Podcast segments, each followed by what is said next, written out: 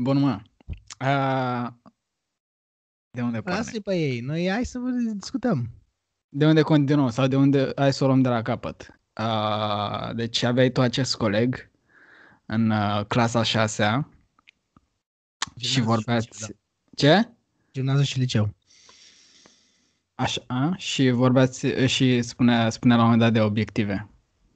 Și poți să, repeți ideea acum. El că nu mai țin minte ad literam.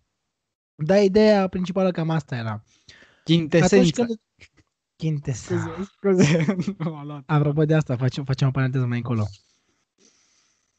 Țineți minte, țineți-o minte paranteza asta, puneți-o minte. Un asterix să dați în comentariu. Bă, bulangiule, ca la adunare, știi? Da, unul în minte. Spunea că în momentul în care îți propui un scop sau un vis, un obiectiv, din moment ce l-ai îndeplinit, va trebui să-ți propui alt scop și le îndeplinești și pe ăla. Și apoi trebuie să-ți propui și alt scop și le îndeplinești și pe ăla. Și tot așa alegi la un scop la altul și spunea că s-ar putea să n-ajungi fericit. Așa spunea la un moment dat, știi?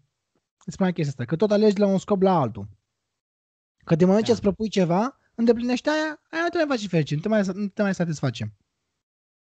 Acel lucru, nu aia, acel lucru. Dar era clasa 6-a, 7-a. Era foarte profund, știi, pentru... Asta vreau să zic, în primul rând, ce idei să ai în clasa 6?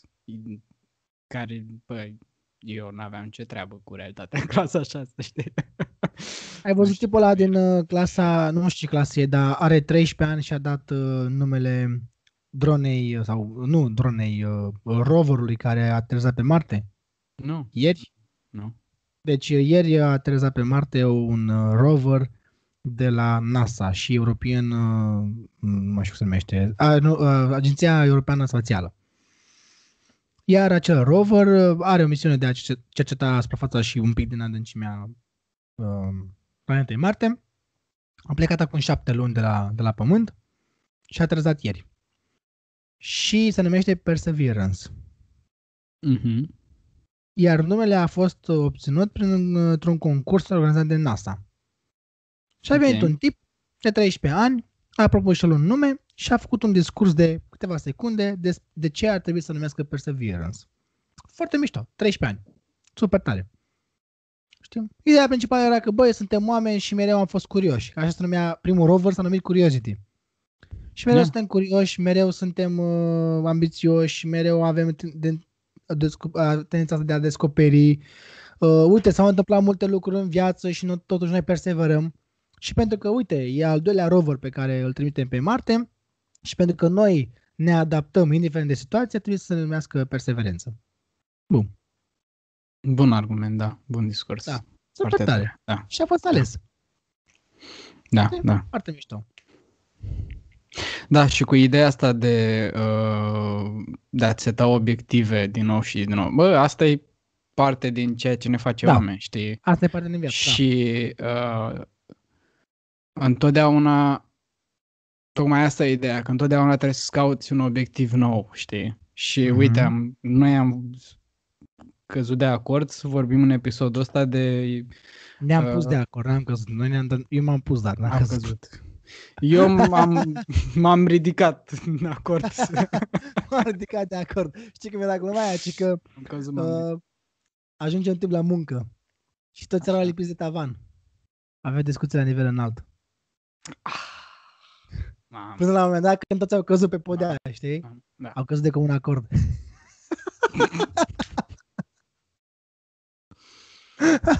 Foarte tare. Da, bun. Și rostul de glume mi-a plăcut foarte mult. Să-l zic pe tot? Nu.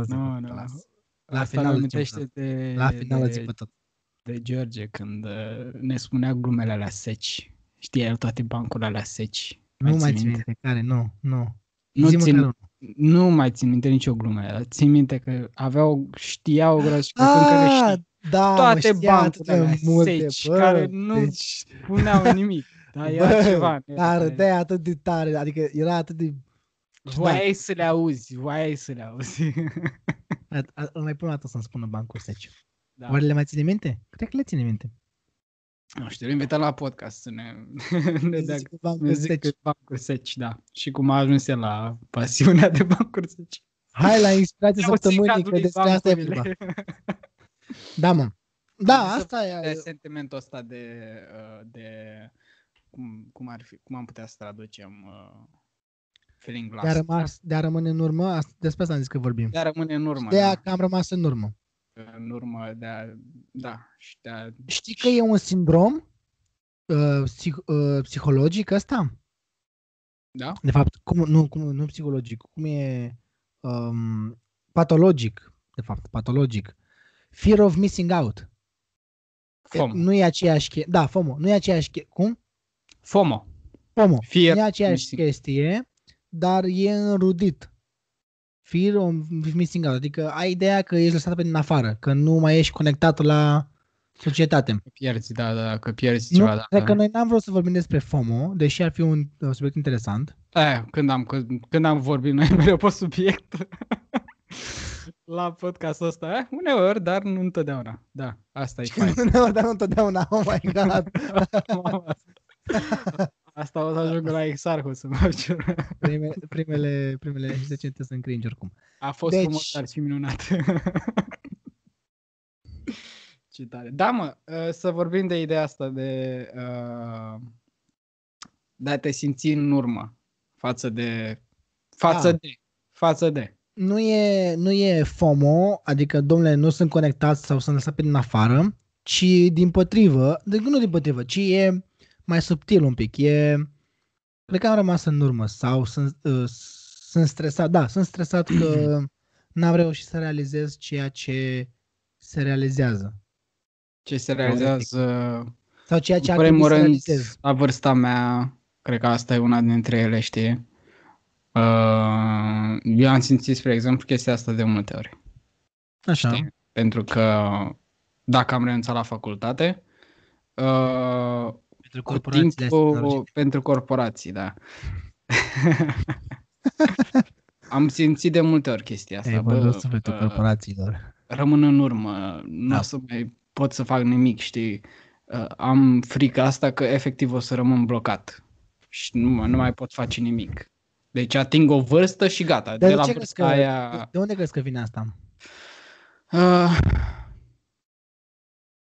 Din experiența mea, cred că vine din o parte din comparațiile pe care le fac cu... Asta vreau să zic și eu. Asta e chiar cuvântul care este problemă, da. Comparațiile cu ceilalți. Comparațiile cu ceilalți. În funcție de persoana cu care mă compar, pot să mă simt mai în urmă înainte sau, depinde. Și de influența comunității, familiei, prietenilor, anturajului, cel mai bine dacă vrei. Înțelegi? Asta e. Astea cred că sunt principalii factori. Da. Știi, pentru care te poți simți în urmă. Citeam de la Sir Ken Robinson, Tu, copilul tău și școala. Cartea e foarte faină. Foarte multe informații astea mișto, știi? Practice despre copii, despre psihologie, despre școlile din SUA, despre ce au nevoie copiii, care sunt nevoile lor și cum evoluează oamenii și mai departe. Foarte, foarte interesantă. La un moment dat spunea despre copiii generației noi, care sunt foarte stresați. Ok. Și în rândul cărora se observă din ce în ce mai mult anxietate, chiar depresie, tulburări de comportament. Și asta pentru că există o mare presiune asupra lor, care provine de la părinți și de la școală, de la sistemul de învățământ. Pentru că lumea fiind atât de complexă și digitalizarea asta pe care o trăim cu toții și faptul că avem acces la mai multe informații, hiperinformația, da? Suntem bombardați de foarte, foarte multe informații pe care nu putem să le procesăm. Și din moment ce nu putem să oprim întotdeauna aceste canale, ni se vând mesaje, foarte multe mesaje. Trebuie să fie aia, trebuie să faci aia, trebuie să... Da, Da, suntem pradă, suntem ținta celor mai multe mesaje, suntem ținta reclamelor, da, suntem ținta stereotipurilor, suntem ținta biasurilor din trecut pe care le-au părinții noștri. Prejudecăților, da. Domnule, trebuie să înveți, noi cum am fost la noi la generația noastră, trebuie să înveți, să faci o școală, să faci facultatea, să te angajezi pe un post bun. Pentru că pe tinerețea lor, așa asta le-ar fi asigurat succesul. Facultatea. Dar atunci era altfel de facultate, acum este altfel de facultate și s-au schimbat realitățile. Nu se mai potrivește ideea de mă duc, găsesc un job și mă potrivesc eu pe job. Nu, acum trebuie să tragem jobul după noi. Să-l potrivim pe job, după cum suntem noi. Și apropo, o chestie ocultă, o știu de la Ocultă Mondială, numerologia ar putea să ofere niște răspunsuri foarte interesante referitor la cine suntem noi și care sunt calitățile noastre. Știu de la Ocultă Mondială. Bun, în afară de asta și vaccinul 5G, sunt foarte multe presiuni puse pe umerii copiilor. Mm-hmm. Și gândește cum e la noi în țară, că la clasa 7 sau 8-a lucrezi 13 ore pe zi pentru școală. Dacă ești la liceu, la un liceu foarte bun și ai și pregătiri, că sunt elevi pe care am întâlnit foarte buni, care au pregătiri în clasa 10-a, avea o tipă, ți-am mai zis, 6 pregătiri. Bă, 6. Pentru că avea multe opțiuni de facultate. Și făcea și școală 8 ore și pregătiri 6, avea și temă la pregătire și temă la școală. Cred că muncea 14 ore pe zi numai pentru școală. Și restul nu mai avea cum să mai fie ea. Sau un tip care a ieșit vicecampion la nivel european la scrimă, deci medalia de argint, s-a lăsat de scrimă și de sport pentru că a început bacul. Și de anul ăsta bacul și trebuie să pregătească pentru bac și admitere. Ce tare. Deci e extraordinar cât de multă presiune se pune pe umerii copiilor, chiar și de la vârste fragede. Și suntem bombardați cu ideea asta, trebuie să faci, trebuie să drești, trebuie să ai, în funcție de cum ai zis tu, în funcție de cum sunt programați cei din familia noastră, cum sunt cei din mediul nostru înconjurător, din societatea noastră locală, da, din comunitatea locală, și cum sunt și influențele la nivel mai mare. Iați o casă, nouă mașină de la nu știu ce companie și așa mai departe. Și atunci bombardamentul ăsta cu informații și cu oferte, e asta, uite ăștia, 99% din români își cumpără marca autohtonă sau 100% sau nu știu cât la sută din oamenii ăștia folosesc asta. Uite cât asta au la 30 de ani, nu știu ce. Tehnici de marketing, ca să te facă tehnici de marketing și tu adică vreau să zic că noi nu mai sau poate că ne întrebăm la un moment dat, măi, dar cine sunt eu și cum sunt eu? Ne e foarte greu la un moment dat să ne întrebăm acest lucru, cine sunt eu și ce vreau, când sunt atâtea bombardamente la adresa noastră, mai ales de când suntem mici, unde noi suntem ca un burete care absorbe apă. Noi luăm aceste informații, aceste lozinci, aceste mantre, că am mai vorbit despre chestia asta, fără să le mai digerăm. Trebuie să ai o casă ta, cum este, de exemplu, în România, trebuie să ai casa ta. Știi? Da. Ideea de a-i spune unui om că stai cu chirie, păi de ce dai bani la chirie? De ce nu îți faci un cred la paranteză, casă? Pentru cine e interesat de ideile astea, să citească Minunata lume nouă, unde la un moment dat în carte spune de tehnica pavloviană, știi? Prin care li se induc copiilor anumite lozinci. Da. Da.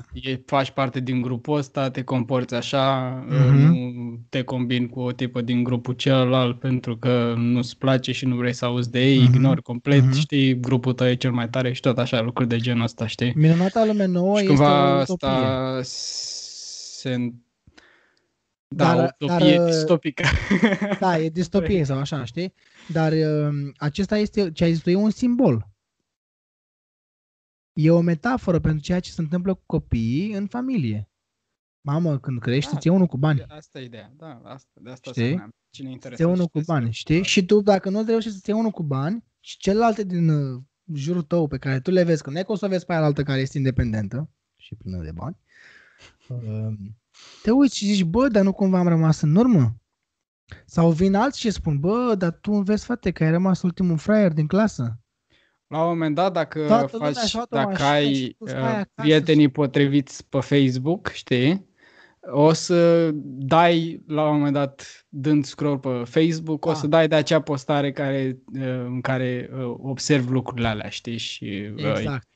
E persoana aia care, de obicei, de gen feminin, care la un moment dat își găsește un job și după vine cineva, o persoană apropiată și spune, da, când te căsătorești sau când îți găsești. Ah, da. Ea și își găsește un prieten și după vine persoana aia, când te căsătorești, când îți faci un copil, când ai făcut un copil, când vine al doilea, da.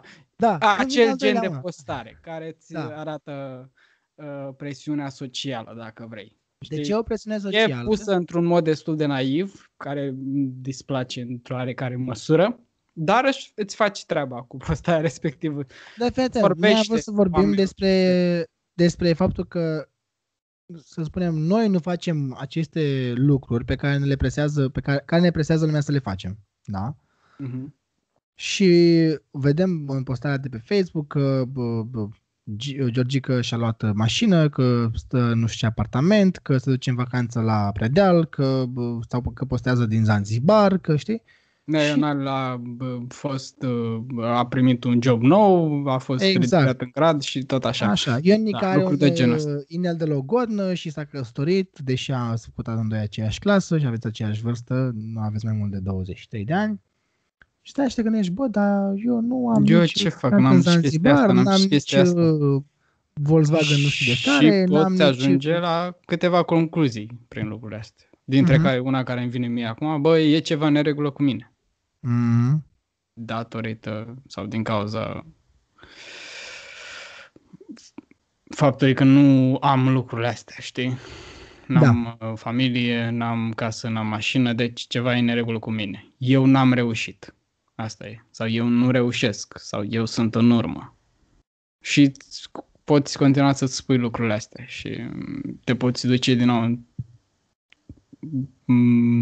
într-un teren care e din ce în ce mai rău. Știi, mai denivelat. Adică, în ce sens? Pentru că o să-ți... Gândurile alea vor deveni din ce în ce mai puternice, gândurile alea negative. Pot deveni din ce în ce mai puternice, mai ales dacă tinzi spre anxietate. Știi, o să spui în continuu, cu cât va trece timpul și mai ales pentru că voiam să vorbim și de ideea asta că te simți în urmă, dar și de ideea că te poți simți pierdut uneori. Mm-hmm.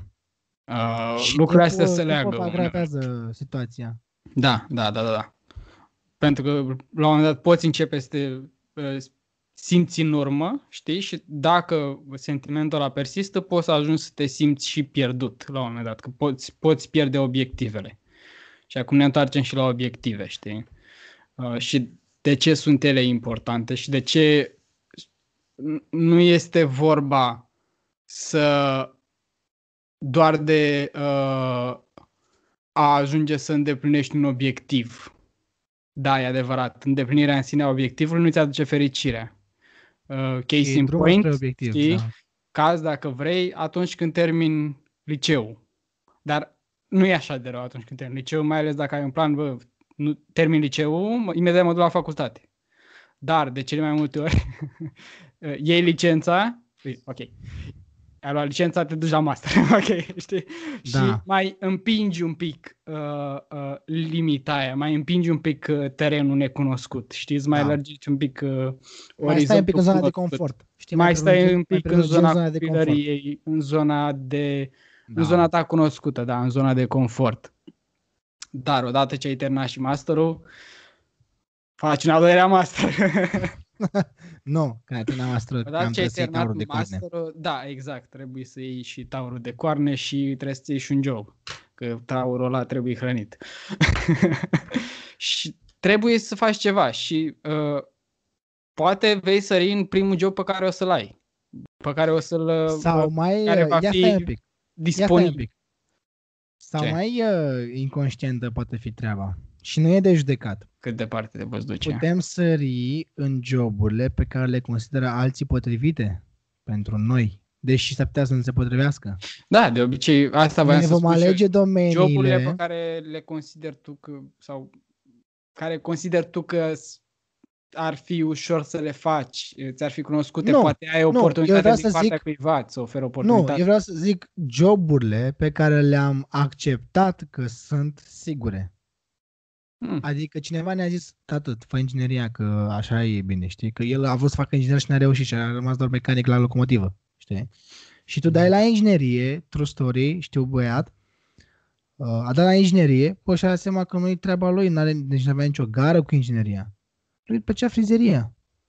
Și s-a apucat de frizerie încă din studenție și după un an de facultate, fiu, s-a dus. Tipul ăla din care Galați? Da. Da? Da. Nu știu dacă îl știi, dar în fine. Ideea este că când ne ducem spre o zonă, știi, fie că e facultate, fie că e cei după facultate, ne ducem către domeniile pe care, despre care ne-au spus oamenii că, bă, ăla e sigur, ăla e bun, ăla e avantajos, acolo e la famare. Dar de ce nu te duci acolo, că acolo e bine? De ce nu încerci la poliție, rând, că la poliție e mișto? Știi? Și noi acceptăm această chestiune, acceptăm aceste indicii și spunem, da, eu vreau la poliție. Da, ești sigur că vrei la poliție? De ce vrei la poliție? Da, uite, pentru că te închizi, îți spui cătușele, dacă tot vorbim de poliție, spui cătușele încă imediat după ce ai ieșit de pe băncile liceului. Pentru că ăla e primul pas pe care îl faci, facultatea. Și tu, fiind de 18 ani, nu prea ai idei ce să faci cu viața ta, așa că o să sari spre ceea ce ți-au indicat alții, ți-au insuflat alții să faci. Iată-te exemplu. Du-te la... Prieten foarte bun care a dat la Academia de Poliție. Ok. N-a luat, genul a făcut pregătire la română și istorie la greu. Și la acea carte cu mozaic și cu cifre, n-a banghit. Care o chestie la ochi și nu banghește, efectiv. N-am văzut. Și a fost respins pe motiv medical.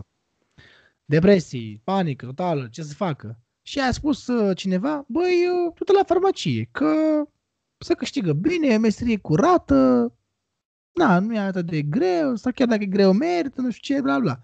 Sau să mă la farmacie, deși ar fi vrut la horticultură. Că era pasionat de plante, știi? S-a dus la farmacie, a continuat farmacia, la un moment dat era atât de pasionat de plante încât a cultivat foarte multe plante. A început să facă săpunuri naturale, șampon natural, toată zona asta de plante și de extracte naturale și, știi, uleiuri esențiale. Și da, într-adevăr că a găsit o metodă prin care să le combine cu farmacia, dar pasiunea lui acolo era. Și dacă ar fi avut de ales la anul 2, ar fi schimbat pe horticultură. Și pentru că citea cu atâta pasiune despre plante și deci dacă îl întreb despre orice plantă, de la ciuperci până la habar n-am, da? Până la peri, știe să spună orice. Dar la farmacie învăța, deci țin minte la un examen, deci era unul dintre cele mai grele examene, știi? A avut un bulan extraordinar. A învățat jumate din jumătate. Mamă.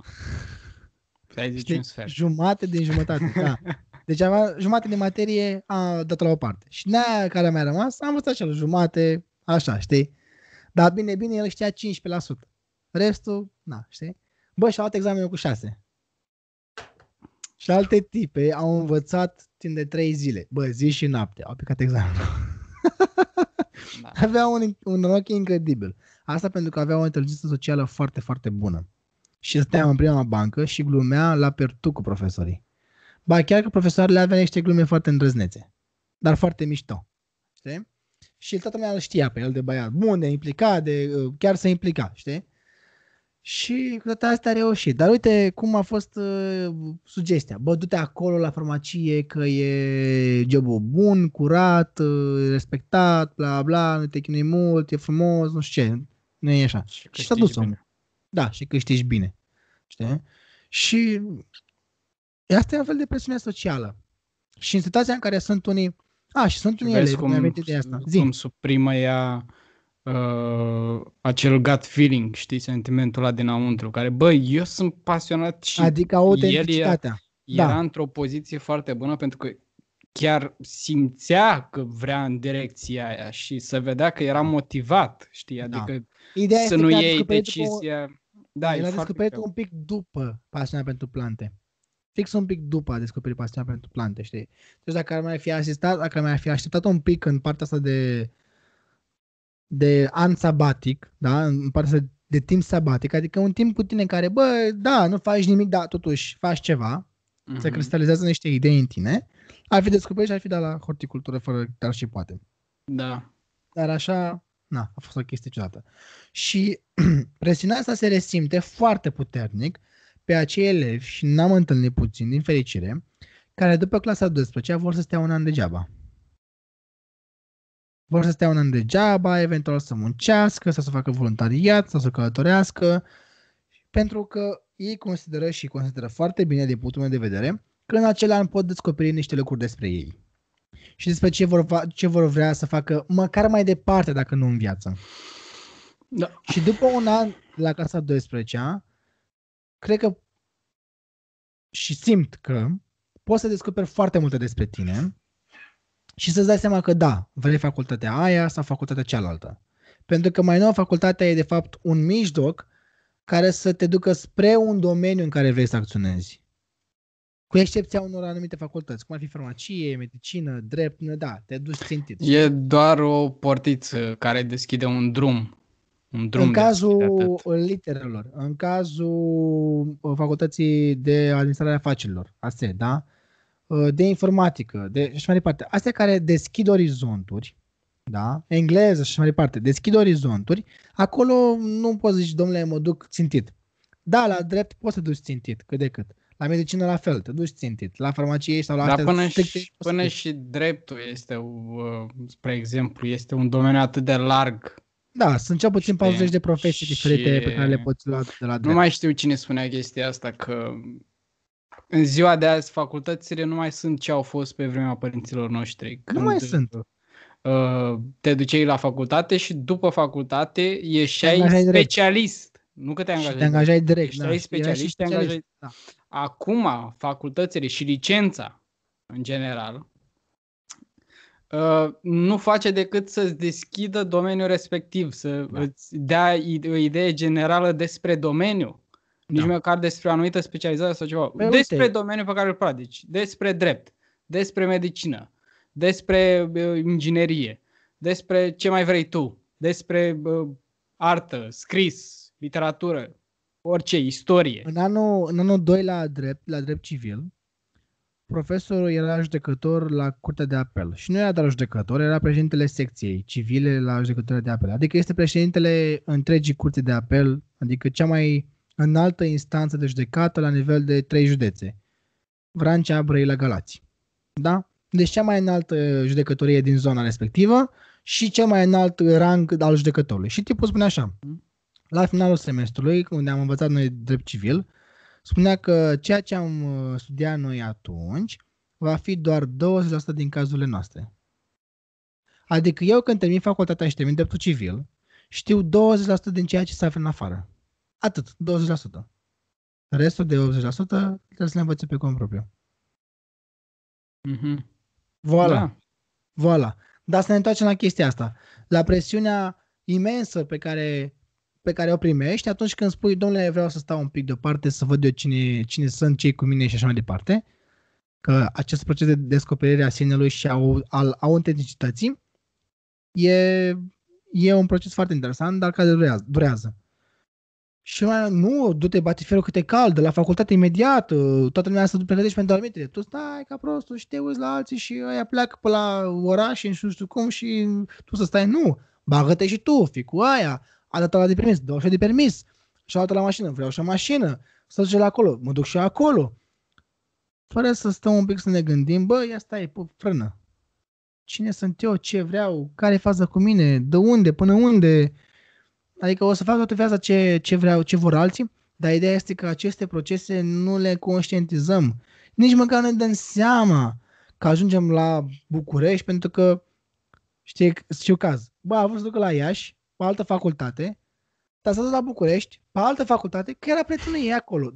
Deci nu era iubitul ei.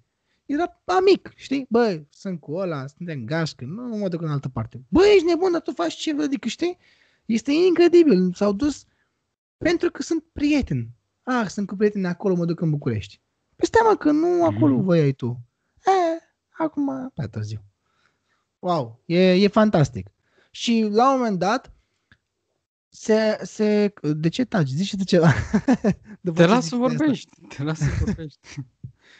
La un moment dat se creează o tensiune în noi, pentru că începem să ne duplicităm, începem să ne separăm.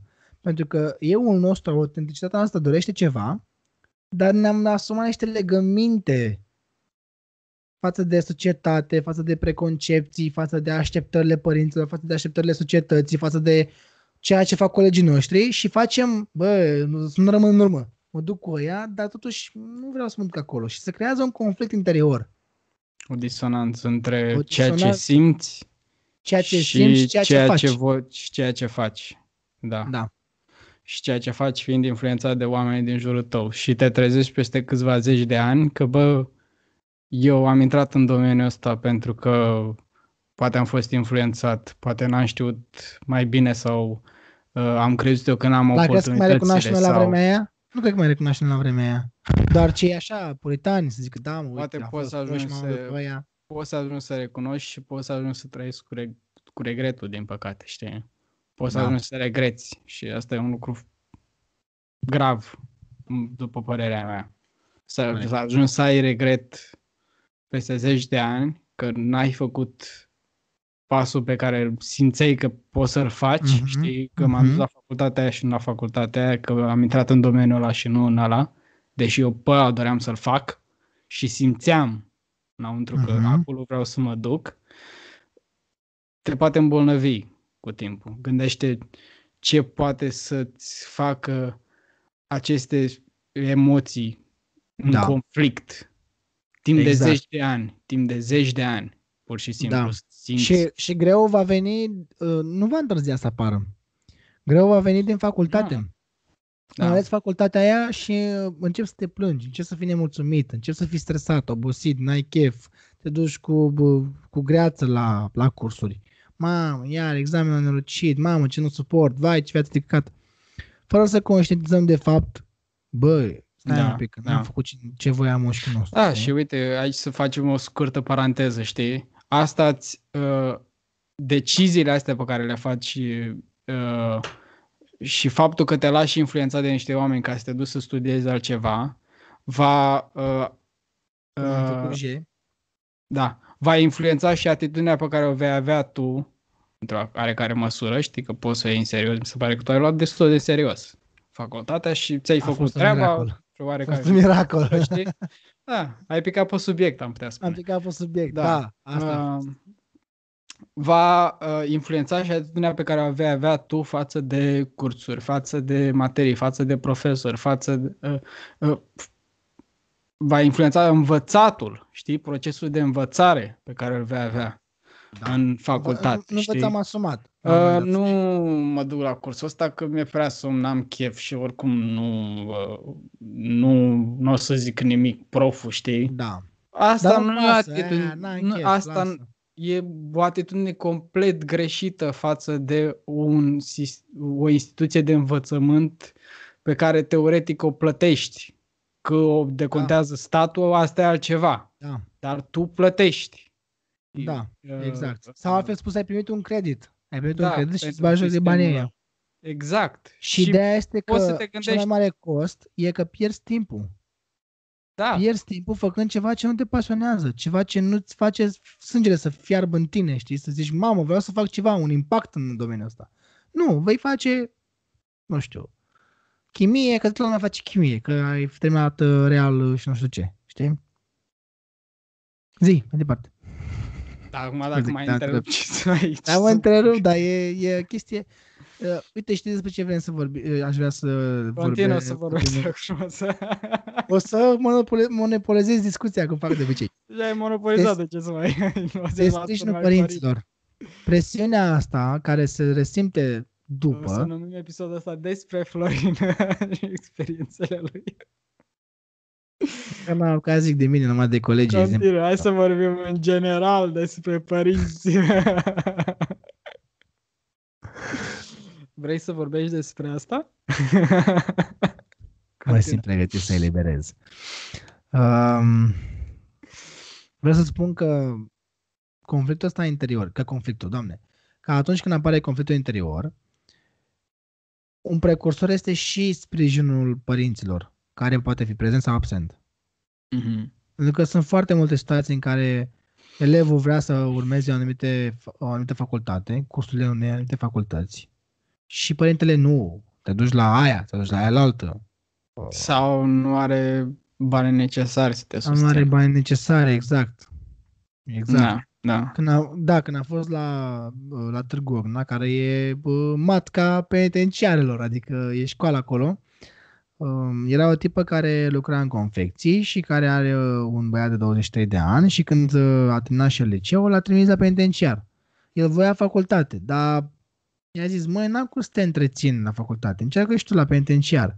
A încercat săracul de gura măsii, știi? Dar n-a reușit. Și până la urmă a zis, băi, hai, du-te la facultate, că dacă tot așa, vedem noi cum ne descurcăm.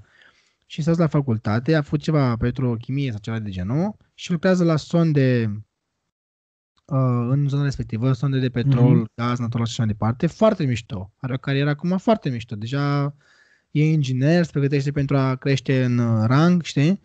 Și foarte, foarte fain. Dar inițial nu a avut acest sprijin și sunt foarte mulți elevi, mai ales în România, din păcate, unde traiul este așa cum este în multe familii, care efectiv nu își permit. Și din nou, acolo e o presiune de a-și câștiga traiul, te duci la muncă, gata, te-ai mărit, te duci la muncă. Moment în care nu ai cum să mai vorbești dacă ești valid în podcast și nu ai cum să... și nu ai cum să-ți exprimi tu autenticitatea, să-ți aduci aportul într-un mod creativ la lumea pe care am găsit-o. Și iar ajungi să te gândești, bă, iar e presiunea asta, iar e duplicitatea asta, iar e conflictul, iar e ceva în neregulă cu mine. Da. Și uite, drumul ăsta pe care îl parcurgi de gura celorlalți, să spunem, este o metodă prin care suprimi emoția de am rămas în urmă, de mă simt pierdut. Știi? Pentru că măcar pentru o perioadă scurtă vei ști, bă, ok, nu-mi place aici, urăsc ceea ce fac, știi? Uh-huh. Dar măcar nu sunt în urmă, știi? Sunt în rând cu lumea. Am un job sau urmez la facultate, după care voi avea un job și tot așa. Ce zici de distrageri? Uh-huh. Oh! Știi, te distragi, ies la bere cu băieții, ies la shopping cu fetele, mă duc la Paris să-mi bag un bilet, mă duc la cinema, mă duc la Netflix, seriale la greu. Seriale la greu, da, mă duc în club, mă duc la restaurant, mă duc, caut distrageri, mă duc în mall, mă duc să cumpăr ceva, ceea mă duc la magazin. Greșit. Că poate le sunt pasiunea unor oameni. Dar le poți face dintr-o emoție pe care tu nu o conștientizezi. Da, ar fi interesant ca aceste activități să le conștientizăm. Mă, de ce fac asta? Și într-adevăr sunt valorile mele? Și într-adevăr ceea ce studiez sau ceea ce lucrez acum mă împlinește? Sau că sunt foarte mulți care întreb, băi, ia zi, cum e, ce lucrezi? Asta. Și îți place? Acum la început sunt... Păi stai, mă, nu mă vrăjic, mai dus în alte... Îți place sau nu-ți place? Păi eu nu am nicio problemă, da, adică... Bă, așa zic, știi? Și stai, mă, ai zis nu, da, stai un pic, că nu înțeleg. E da, e nu și cam ne devine cam țepoasă și spinoasă discuția și cam fugi omul, știi? Pentru că nu vrea să poate argumenta partea financiară. Bă, uite, nu-mi place, da, uite, să câștigă bine. Acum ce vrei să faci? Ce vrei să faci, știi? Da. Ceea ce este o realitate, știi? O dă în joacă, o știi și gata, ai evitat, nu și mai tensionează situația prin umor. Și nu e de judecat, e normal, dar ideea este pentru cei care... N-am auzit, scuze. Zic, detensionează situația prin umor. Da, exact. Păi asta e un mecanism foarte, foarte fain pus la punct de asta corp. Avem stand-up. Da, când e o situație stresantă, creierul râde ca să elimine tensiunea. Și cred că important pentru cei care asistă la această discuție este să stea cu sinceritate de vorbă cu fiecare, cu sinele fiecăruia și să se întrebe, bă, ce vreau cu adevărat să realizez în viața asta? Ce vreau să îndeplinesc? Cum vreau să mă simt? Să mă simt groaznic că mă duc la serviciu și mă gândesc mai la ziua de salariu sau mă gândesc mai la ziua de vineri și cum să scap mai repede și trăiesc pe viitor spre weekend și când trece weekendul trăiesc în trecut spre weekend și nu trăiesc în prezent, nu mă bucur de viață, nu mă bucur de jobul pe care îl fac. Sunt oameni care se bucură foarte mult de ceea ce fac. În fiecare zi se duc cu drag la serviciu. Dar sunt oameni care se duc și vezi, nu mai au energie. Sunt efectiv corpuri umblătoare. Sunt efectiv corpul care efectiv căpățâna la muncă, știi, ca să o pună la treabă. Și cum, știi cum e lumea aia cu corporatiști? Da, da. Și, sau artriști. Da, lumea e foarte proastă. E o chestie de a ne uita la noi și de a vedea, ok, lumea face asta, stai un pic, vreau cu adevărat să mă duc la mamaia sau nu vreau, sau doar am văzut la altul și îmi place și mie parfumul ăla că l-am văzut la altul și vreau și eu. Am văzut la tipul la hanoracul ăla foarte mișto, vreau să-mi iau și eu. Bă, dar chiar am nevoie, chiar mi s-ar potrivi, chiar îmi doresc, dacă e adevărat și corespunde valorilor mele, da, ia-l. Da, e ok să iei, să împrumuți valori sau să împrumuți anumite lucruri care îți plac și te vezi la ceilalți, să le împrumuți și să le preiei și tu. E ok. Dacă, Dar dacă nu, s-ar putea să fiu foarte panicat că alții au și eu n-am. Și să simt exact emoția asta pe care am deschis noi discuția de astăzi. Că am rămas în urmă, că nu am ce au ceilalți. Și asta apare atunci când nu știu cine sunt eu și ce îmi trebuie mie. Cine sunt eu, ce am eu, din ce sunt făcut, ce îmi place, unde vreau să fiu, cum vreau să fiu. Sunt întrebări la care e nevoie să răspundem ca să fim autentici.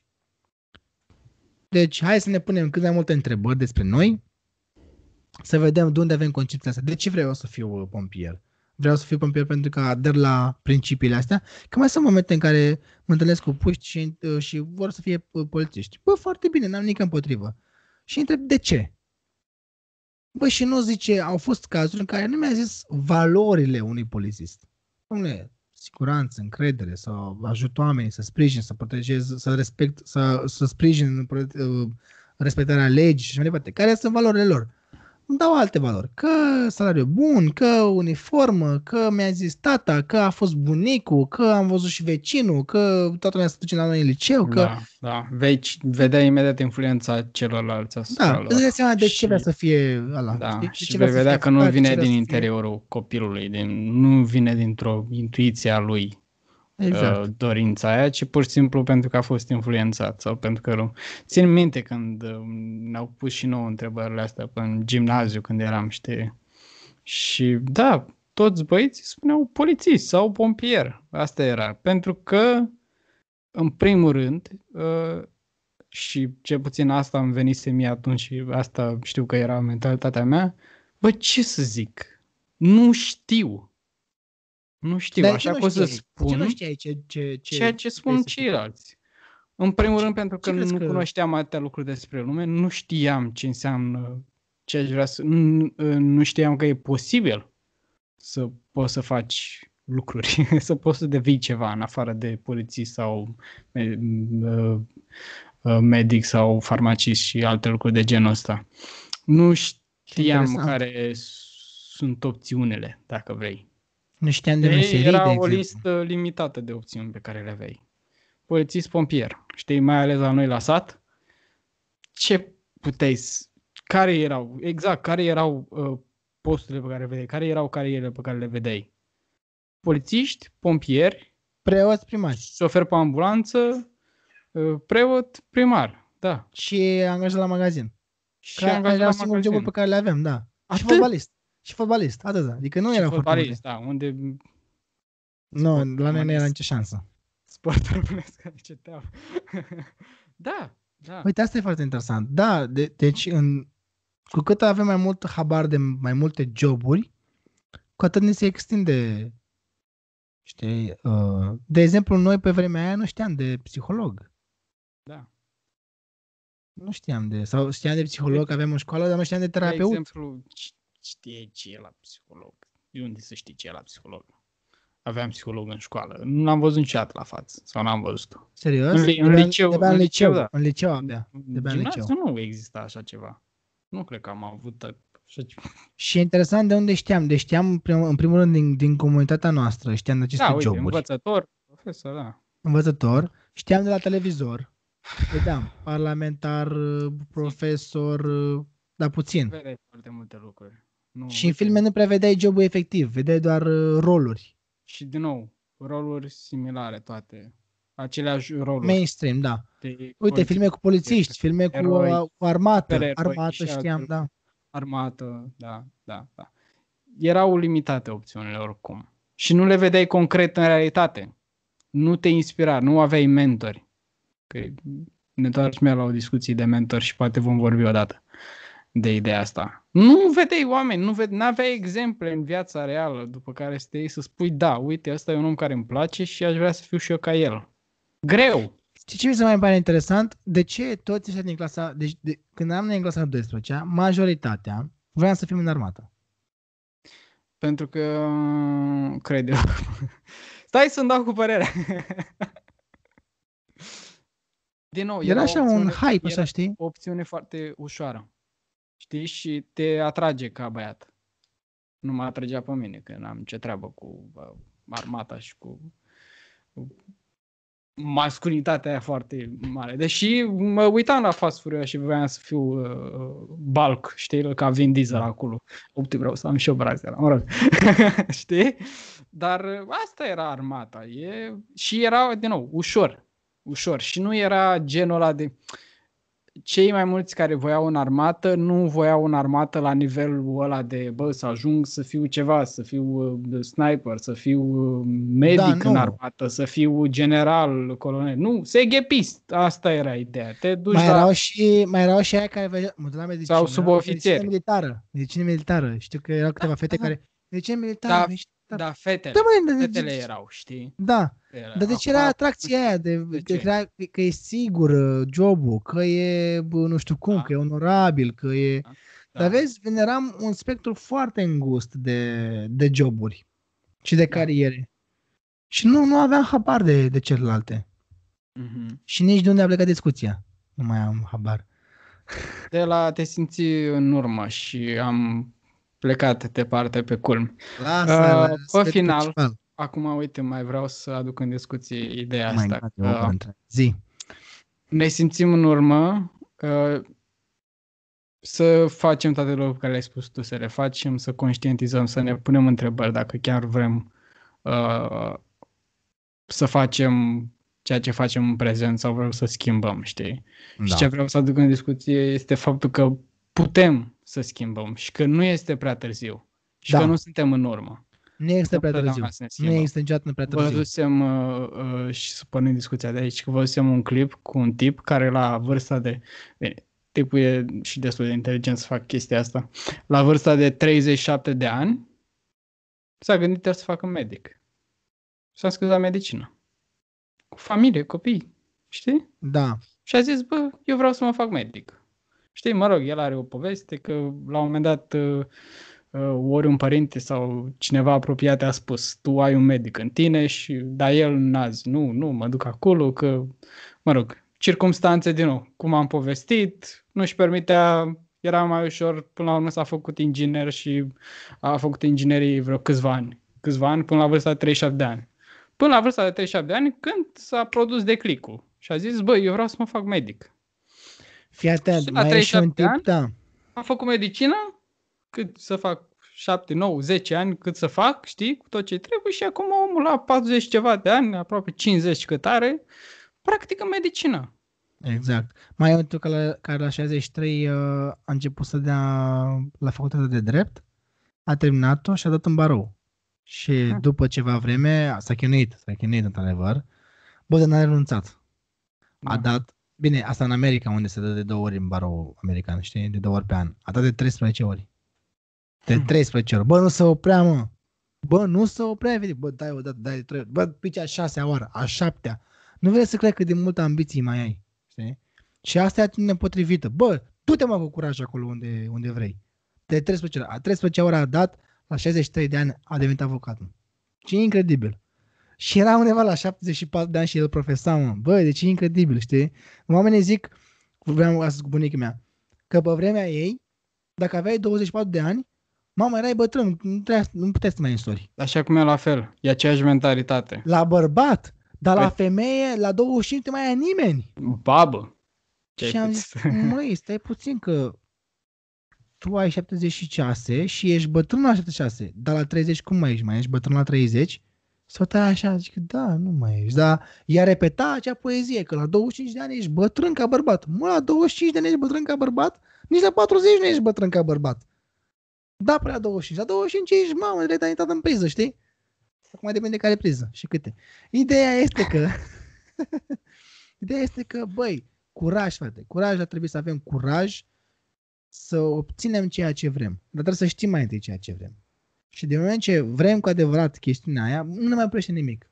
Și ar trebui să încercăm indiferent de vârstă. Da. Cum e și Motans. Știi că el a fost inginer. Nu. Până nu la 30 și sau nu știu ce vârstă, dar a fost inginer. Și apoi tot avea niște vise interesante. Și s-a produs o schimbare majoră în viața lui și în visele alea el visa motani. Știi? Și a zis, ok, gata, muzică. Și a s-a apucat de muzică. Și știe că acest proiect nu va fi lifetime. Nu. Și asta e o chestie temporară. Și va schimba din nou. Și va adapta din nou la condițiile de viață de atunci. Știi? Cum e și pătrarul. Ai văzut, te pregătești pentru altceva. Știi? Da. Viața nu mai e unidirecțională. Știi cum era pe vremea părinților noștri care așa au trăit? Școală, facultate, job, muncești 20 de ani, ieși la pensie de acolo. Gata, așa, ești prins acolo și pentru că asta înseamnă comunismul, erai acolo, țintuit. Dacă ai intrat la sistemul te proteja.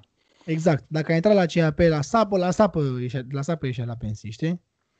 Dar acum se schimbă foarte mult, piața este foarte volatilă, apar tehnologii noi, apar meserii noi, dispar lucruri, sunt noi cerințe pe piață, se inventează unele domenii, apare web design, Facebook ads, tra bla bla. E nevoie să schimbăm. Viața merge, cum a început discuția, de la un scop la altul, de la un job la obiectiv la altul, da. Exact, da. Exact. Poți să te trezești că faci toată viața construcții și la 40 să nu mai vreau. Știi? Cum a fost tipul ăla care joacă în reclamele lui Cristi, care joacă în reclamele lui Mircea Bravo. Corporatist. Okay. Și apoi după un timp a zis, bă, și fii atent, introvert, a zis, bă, ce ar fi să mă apuc de comedie? S-a apucat de comedie și actor de comedie acum, știi? E foarte tare. Deci lucrurile se schimbă. Nu mai rămânem în urmă față de ceilalți. Fiecare are drumul lui. Și trebuie să aibă drumul lui. Noi îl avem pe al nostru. Și asta înseamnă maleabilitatea. Că îmi face să mă gândesc la această calitate, știi? Adică să putem să ne adaptăm în orice situație la evenimentele din viață. Oamenii când se întâmplă o chestie de genul, își pierd jobul sau își pierd... devin foarte rigizi, stresați, blocați, se blochează. Și zic, e problema mea, mi s-a furat jobul, sunt nedreptățit că am pierdut chestia asta. Dar sunt unii oameni care se adaptează și care fac ceea ce a făcut J.K. Rowling?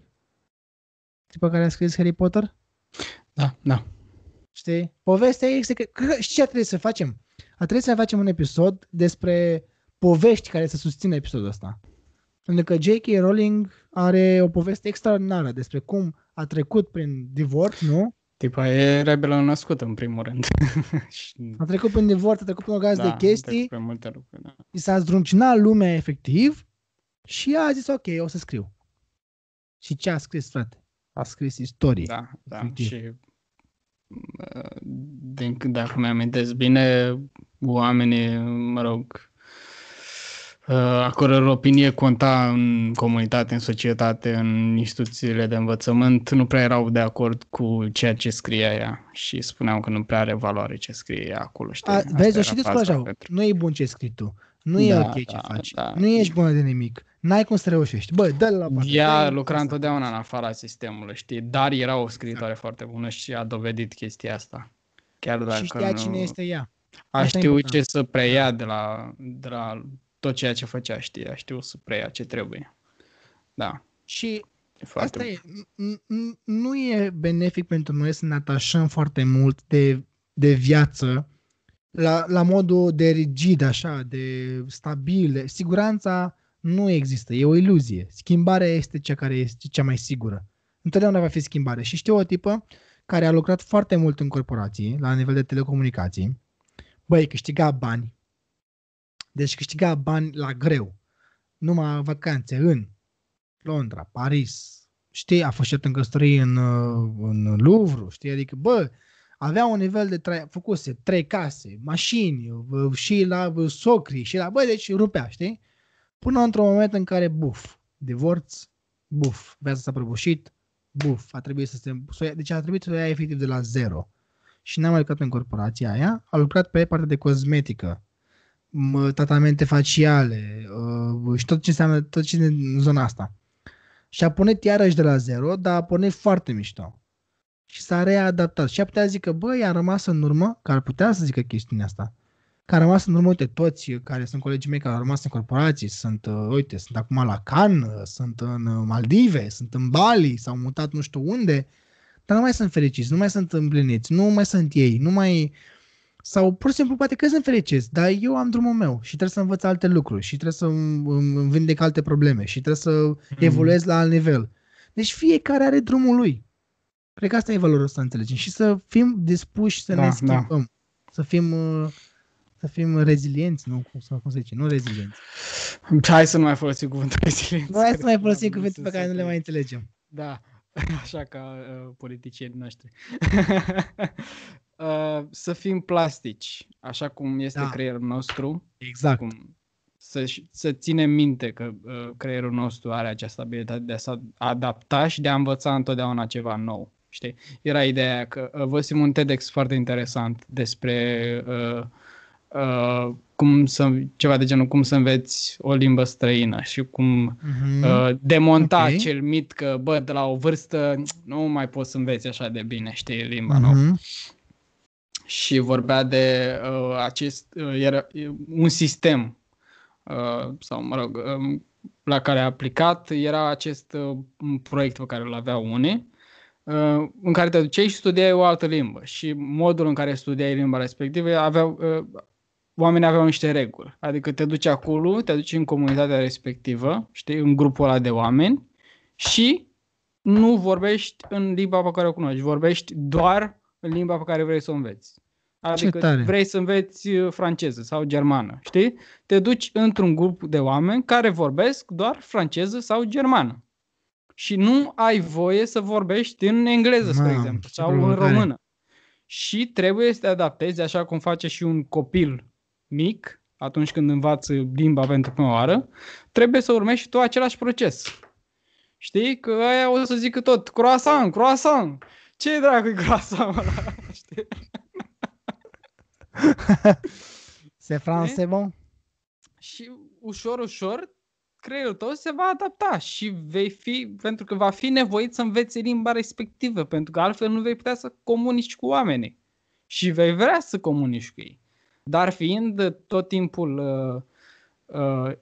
în comunitatea respectivă și tot timpul auzind cuvintele respective, la un moment dat vei prinde câteva din mers și tot așa și tot așa. Și vei ajunge să înveți un pic, puțin câte puțin. Ideea de maleabilitate și de... Da, să-ți dai voie, să nu te agăți efectiv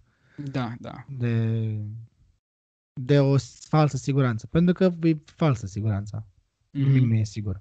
Și asta îi dă și culoare vieții. Deși uneori ne oftică că avem ideea că pierdem și suntem nedreptățiți și supărați și furioși și frustrați. Da, ne blocăm în trecut și ne gândim la anumite... Viața e despre a merge mai departe. Cum ai spus tu foarte fain, ideea pe care o știi de la Carl Rogers, viața este un flux. Experiența și noi suntem un proces. Noi suntem un proces. O schimbare. Bun. Îi mulțumim lui Darius pentru conștientizarea frumoasă despre scopuri. Că, uite, treci la un scop la altul, întotdeauna. Vezi ce frumos s-a lipit?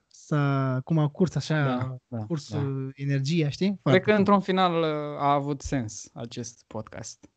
A avut sens. Fără îndoială. Gata, bă, hai să încheiem înregistrarea ca să nu ne audă ei ce vorbim noi mai. Și ne auzim data viitoare ce plănuim noi. Aoleu, nu le mai spunem. Pa. Pa, pa.